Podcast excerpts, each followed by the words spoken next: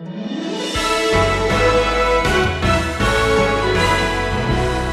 heavens and the earth will pass away, but my word, Jesus said in Matthew chapter twenty-four and verse thirty-five, lasts forever. If the truth of the Bible lasts forever, it'll be true for your entire lifetime.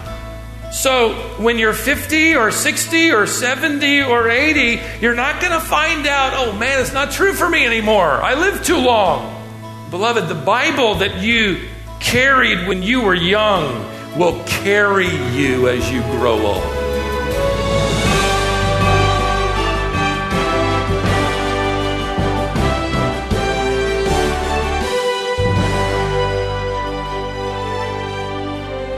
If you were with us for the previous message, you learned that God reveals some things about himself through creation.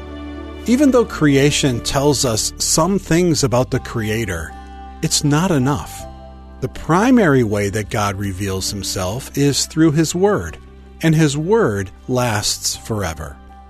The Bible is God's clear revelation of himself, and that special revelation is our theme today here on Wisdom for the Heart.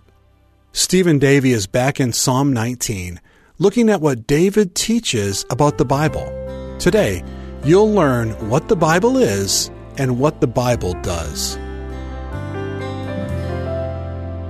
Last year, a research study was commissioned by the American Bible Society and conducted by the Barna Research Group.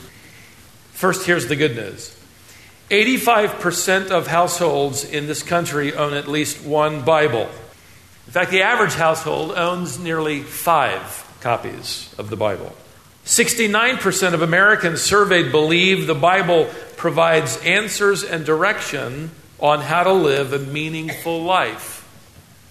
sixty-nine percent. Now here's the bad news. twenty-six percent of those same people either never read it or only read it once a year, which you wonder how they know how to live a meaningful life. seventy-nine percent of those surveyed believe they are knowledgeable about the Bible, but only about half of them could identify the first five books of the Bible. How are we doing in here? Say with me. Genesis, Exodus, Leviticus, Numbers, Nehemiah. Just, just, just checking, okay? Here's, here's the most troubling news to me of, of the entire survey. forty-six percent of these same people who said they believe the Bible, they also believe the Quran and the Book of Mormon are nothing more than different expressions of the same spiritual truths. Half of them. Even though the Quran teaches that Jesus is merely a prophet and by no means deity, that Jesus didn't die on the cross and he didn't atone for our sin, that salvation is not granted by faith alone in Christ alone. And when he returns to earth, by the way, in the future, he's going to reign for about forty years until he dies and he's buried next to Muhammad.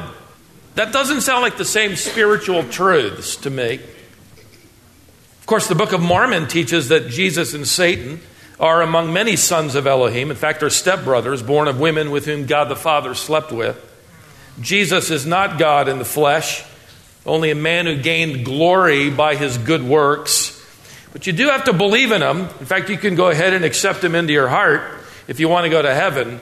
Although there are actually three heavens, and only faithful Mormons get into the top tier, the top heaven, the celestial heaven. And that heaven includes faithful Mormon men who've become gods themselves, inheriting their own planet where they, along with their multiple wives, copulate and bear children for all of eternity. That doesn't sound like the same spiritual truths to me. Somebody's not reading the Bible. One author wrote tongue-in-cheek that if all the Bibles in our country were dusted off at the same time, the dust cloud would eclipse the sun for at least a week. In fact, this survey went on to say that the people, when they were made aware of their ignorance of the Bible, most of them said the reason they really didn't read it was they didn't have time. More than half of the books of the Bible, by the way, are about the size of one newspaper article or one blog. In fact, half of the books of the Bible can be read, each of them, in less than twenty minutes. The issue isn't so much that we don't have time. The issue is we don't really consider it a treasure. And frankly, that that danger exists in every generation. It exists in my own life and in yours too. So David the psalmist, on behalf of God, presents one of his most famous advertising campaigns for the Scriptures. It's in Psalm chapter nineteen. Psalm nineteen, turn back there. Here's David's advertising campaign for God's revelation. Uh, by the way, if you were with us in our last study, you may remember in the first six verses, David caused us to wonder in the glory and the joy and the grace and the creativity of God demonstrated through creation. We called creation God's big book. Now David is going to address God's little book, special revelation, the Bible. Creation is a, is a book of pictures. The Bible is a book of words. And, and by the way, it fills in the blanks for us. While you come to the conclusion by looking at the big book of creation that there is a designer or a creator, you need this little book to discover who he is, right? Creation tells you there's a creator. The Bible tells you the creator's name. Creation demonstrates that there is a designer. This Bible tells you you need a redeemer. In fact, David is going to change his reference to God in this psalm. In the first six verses, when he's talking about creation, he refers to God as El, E-L, the sovereign, powerful creator God. In fact, it's the most general name of God in the Old Testament. But now for the rest of the psalm, David refers to God as Yahweh. Yahweh is the name of the communicating, revealing, personal Lord. So it's as if David says, you know, at the beginning of the psalm with excitement, look at what God, El, made. And now David says, look at what God said in the last eight verses. We're only going to get to three of the last eight tonight. Now, what I want to do is divide what David says about God's inspired special revelation, the Bible, into two sections. David really does it for us. The first section of our discussion will be what the Bible is. Secondly, what the Bible does. Each section David gives us has six points. Now, what David begins to do here in verse seven then is to describe for us in Psalm nineteen six different ways of describing what the Bible is. Look at verse seven. The law of the Lord is perfect. That's the first thing he says. The law, Torah. The Hebrew word announces. In fact, if you take it in a broader sense, it is, it is any instruction flowing from the revelation of God, which becomes the basis for life and belief and action. And David says here, that law is perfect. Tamim is the Hebrew word. It's sound. You could translate it that way. It is, it is ethically and theologically sound. Whatever instruction God delivers is worth learning. Problem is, we're like that little boy who came home from school. He was in his first month at first grade. It had been a month since Mom had even asked him about it. She was wondering, you know, now that he's a seasoned elementary school student, you know, how it was going in Miss Decker's class. And she finally said, honey, how are you enjoying first grade? And he said, well, I love first grade. I love first grade. I just don't like it when Miss Decker tries to teach us stuff. I love that kid. How many of you can remember back that far to first grade? What do you remember? What was your favorite part of first grade? Everybody say it at the same time. Recess. Recess. Well, that's all I remember too. Well, except for a few paddlings I didn't deserve. But uh, recess. When God tries to teach us, it's actually worth remembering. It's good theology. There's a second characteristic. David writes, the testimony of the Lord, skip a line, is sure. That's legal language. Whenever someone is called into court for the prosecution or the defense, they get up and they give their testimony. They testify to what they know. They testify to what they've seen. They testify to what they've heard. And, and you can only hope that their testimony is true. See, David is writing in legal terminology. He's saying God is testifying, and whatever and whenever God testifies, David writes here, the testimony of the Lord is sure. You could render that trustworthy. You never have to wonder. You can count on it. In fact, one author said in commenting on this word, it's a word that means you can throw your weight on it and it'll support you.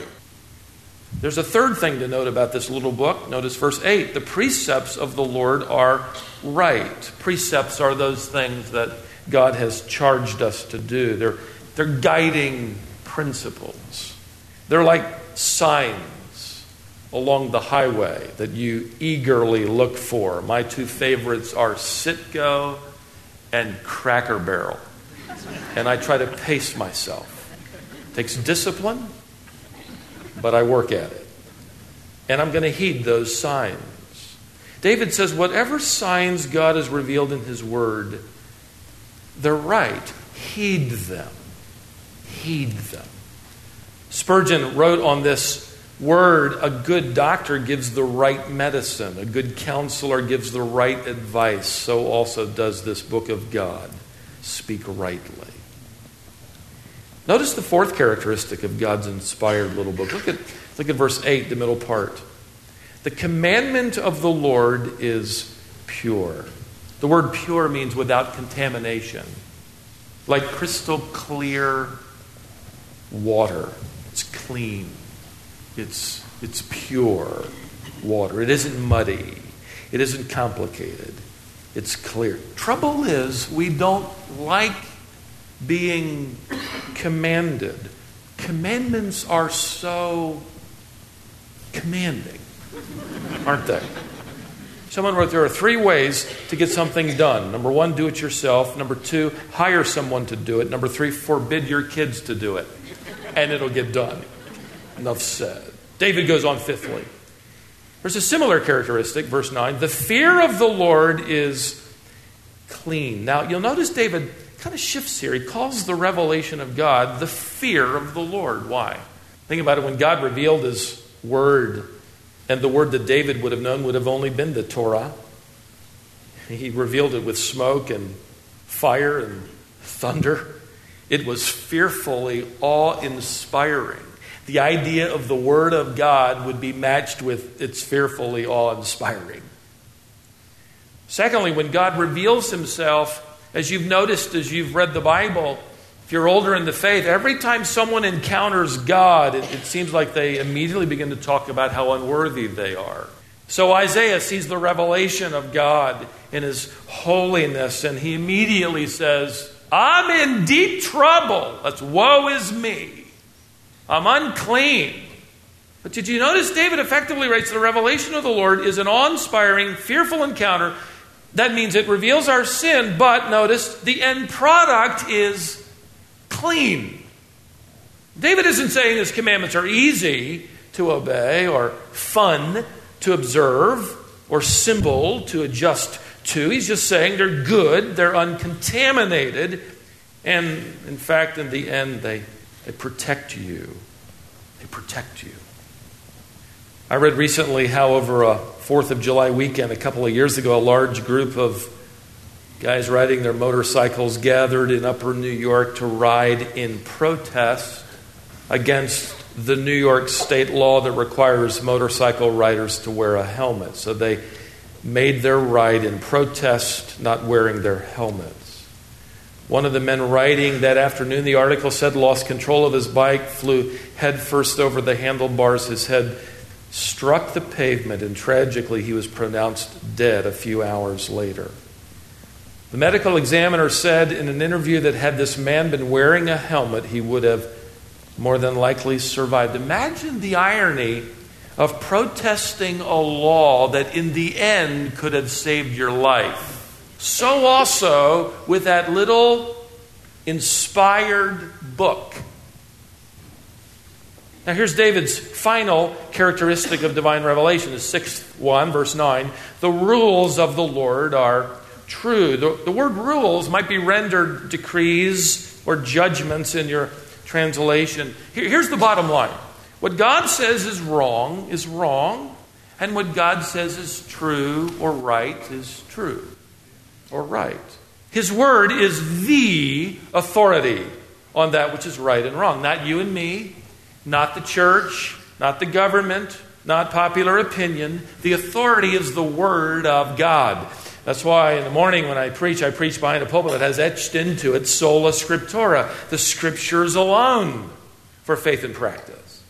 This is what David, who's kind of on this advertising campaign for the right thing, says the Bible is. Go back to verse seven. The law of the Lord is theologically sound.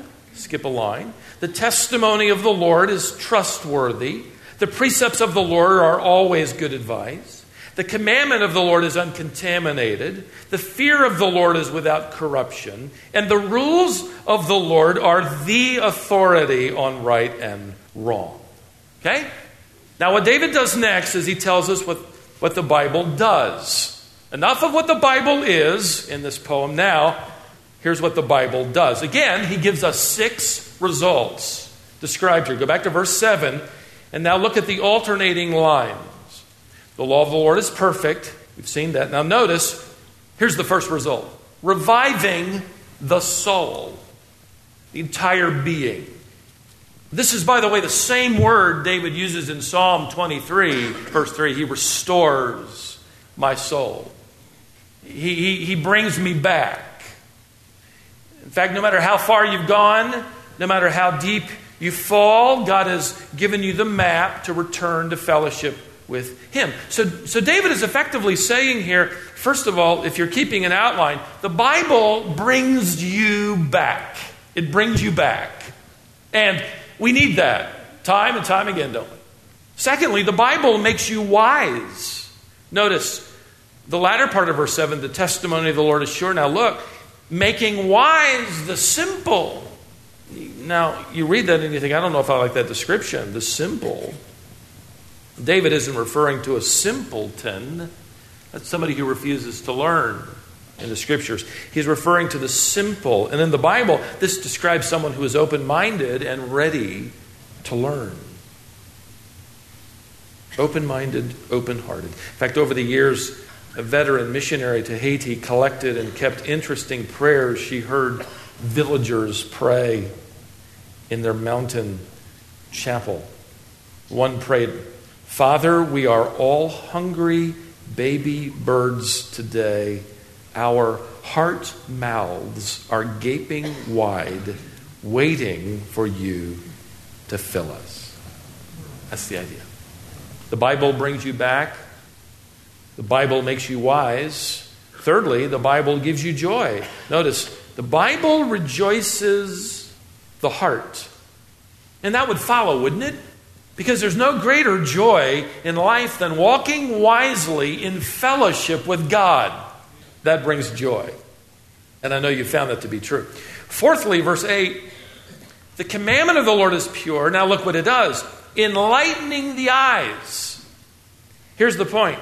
The Bible not only brings you back and makes you wise and gives you joy, but it helps you see. In fact, the Hebrew construction implies that the revelation of God is actually giving off light.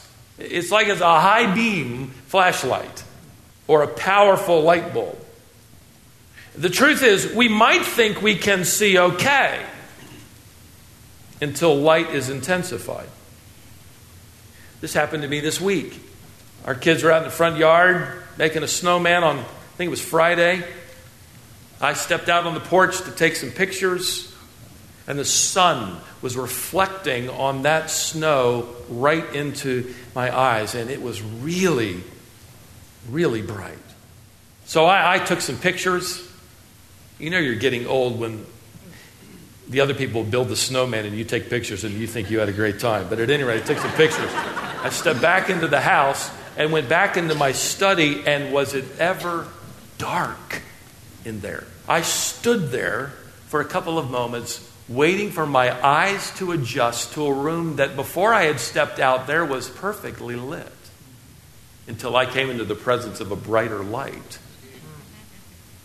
See, it's possible to think that your life is all right, that you see everything just fine, until the light of God's Word shines upon your path, your life, and you realize, you know, you weren't as illuminated as you thought. We needed a brighter light. The Bible helps you truly see. Fifth, the fifth benefit of the Word at work in your life, verse nine, the fear of the Lord is clean. Now look what it does, enduring forever. In other words, it just lasts forever. Or you could render it this way: the Bible is true forever. The heavens and the earth will pass away, but my word, Jesus said in Matthew chapter twenty-four and verse thirty-five, lasts forever. And, and that's really good news, better news than we think at first. In fact, if the truth of the Bible lasts forever, it'll be true for your entire lifetime. So when you're fifty or sixty or seventy or eighty, you're not going to find out, oh man, it's not true for me anymore. I lived too long. No, if it lasts forever, it'll cover your life. Beloved, the Bible that you carried when, when you were young will carry you as you grow old. You're not going to outlive its truth. It lasts forever. One more, verse nine. The rules of the Lord are true and righteous altogether. What he's saying here is the Bible will never lead you astray. Again, Spurgeon, commenting on this phrase, said that the Word of God is founded in righteousness, and thus it always leads you in righteousness. It will always hit the mark of genuine godliness and true holiness and humble purity. Just stay here. We had some visitors that came together. They came up after me and wanted to give me a book, and then wanted to meet. And, and uh, I took the book home. This afternoon, I scanned through as quickly as I could, about one hundred eighty pages, and it all sounded so great, and by the time you got to the end of it, it was so wrong, because it was diverting the student away from the Word of God. The Bible will never miss the mark. A crew from the T V show Mythbusters was staging an experiment in the town of Dublin, California. Had to be California. They were trying to fire a cannonball into some large water containers at a bomb disposal range. The article didn't say why, but they had some spare time on their hands. So at any rate, the crew seriously underestimated the dangerous power of this cannon. By the way, I'll tell you ahead of time, no one was physically hurt, so you can relax and just follow along. According to a newspaper report, and I quote, the cantaloupe-sized cannonball missed the water containers, tore through a cinder block wall, skipped off a hillside, and flew some seven hundred yards east. The cannonball bounced in front of a house on a quiet street, ripped through the front door, raced up the stairs, and blasted out through a bedroom wall, leaving a perfectly round hole in the stucco. It flew across a six-lane road, took out several tiles from the roof of a home on Bellevue Circle, and finally slammed into a Toyota minivan in a driveway on Springdale Road. A spokesman for the local sheriff's department could only say, crazy, crazy, crazy, crazy, end quote. That was deep, I know, but that was it. I mean, one stray cannonball. Man alive, can you imagine that? Can you imagine the destructive power of one stray life? Can you imagine the constructive power of one Bible-saturated, Bible-enriched, Bible-following life. Thank God for His inspired little book. Why? Because the Bible brings you back. Because it makes you wise. Because it gives you joy. It helps you see. It lasts forever. And it will never, ever lead you astray.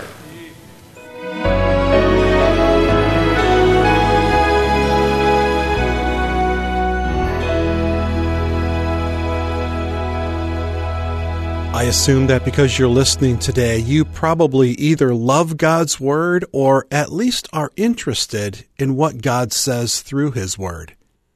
What we've seen today is that the Bible is more than just a book to read. God uses His Word to change our lives and to transform us. It's God's revelation of Himself. I hope Stephen's message has increased your appreciation for God writing to you and making it possible for you to know Him through that Word. Our entire ministry here at Wisdom International is centered on God's Word. Each of our lessons are intended to help you know what the Bible says, understand what it means, and live out the principles it teaches. In addition to these daily broadcasts, we've developed other resources to help you. We take all of the teaching you hear and make it available in written transcripts or on sets of compact discs. We also have books and Bible study guides to aid you in your personal study of God's Word. And of course, the complete archive of all Stephen's teaching is available as well. There are two main tools that you can use to access all of these resources. The first is our website. You'll find us online at wisdom online dot org. And all of the resources I mentioned are available at that site. We also have an app that we've developed for your smartphone. So it doesn't matter if you use an iPhone or an Android device, the free Wisdom International app is available in the App Store for your device. And once you install that app to your phone, you'll have access to many of the resources we've developed to help you grow in the Christian faith. Of course, if you prefer, you can call us and we can help you over the phone. The number that you can use is eight six six, four eight, BIBLE. You can call us Monday through Friday from eight thirty a.m. to four thirty p.m. That's eight six six, four eight, BIBLE. Our ministry is empowered by your prayers and enabled by your gifts. If you'd like to support this ministry, we'd be grateful. That's all for today, but please join us next time for more Wisdom for the Heart.